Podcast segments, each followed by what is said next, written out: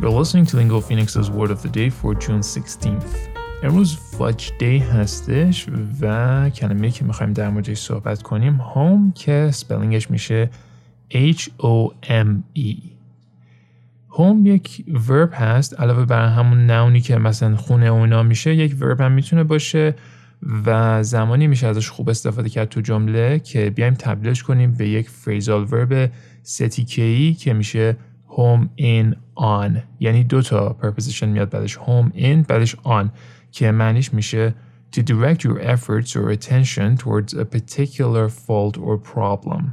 فریزال وربا که تو این پادکست تا حالا مطرح کردیم بیشترشون دو تیکه بودن ولی امروز خب خبر هیجان انگیز اینه که سه تیکش رو می‌خوایم استفاده کنیم و ببینیم که توی جمله این فریزال وربا چجوری کار می‌کنن. مثالش به این شکله.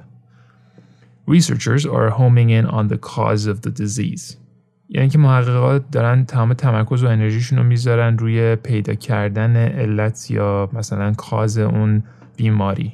The report homed in on the weaknesses in the management structure.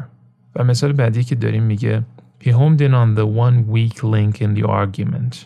یه مثال داریم از نشریه The Atlantic که میگه These two samples yielded only partial genomes, but the team was able to reconstruct enough to home in on changes in nucleoprotein, one of the proteins that make up the virus's replication machinery. معنی دیگه home in on یا home in on میشه to aim exactly at an object or a place and move directly to it. و مثالش خیلیش توی در واقع کانتکست نظامی استفاده میشه. و مثلا می‌تونه اینجوری باشه که بگیم The missile was homing in on its target. یا یه مثال دیگه تو دیکشنری نوشته بود به این شکل. The missile homed in on the ship. و یه دونم در مورد خفاشا گفته بود. گفته بود که The bat can home in on insects using a kind of radar.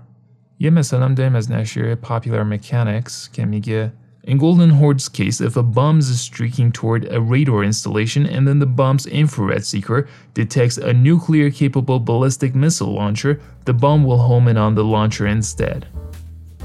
With your word of the day, I'm Mohammed Golpaigani. We love feedback. If you want to email us, our address is podcast at lingophoenix.com, or you can find me directly on Twitter and message me there. My handle is at mogolpaigani. Thanks for listening, stay safe, and we'll see you back here tomorrow with a new word.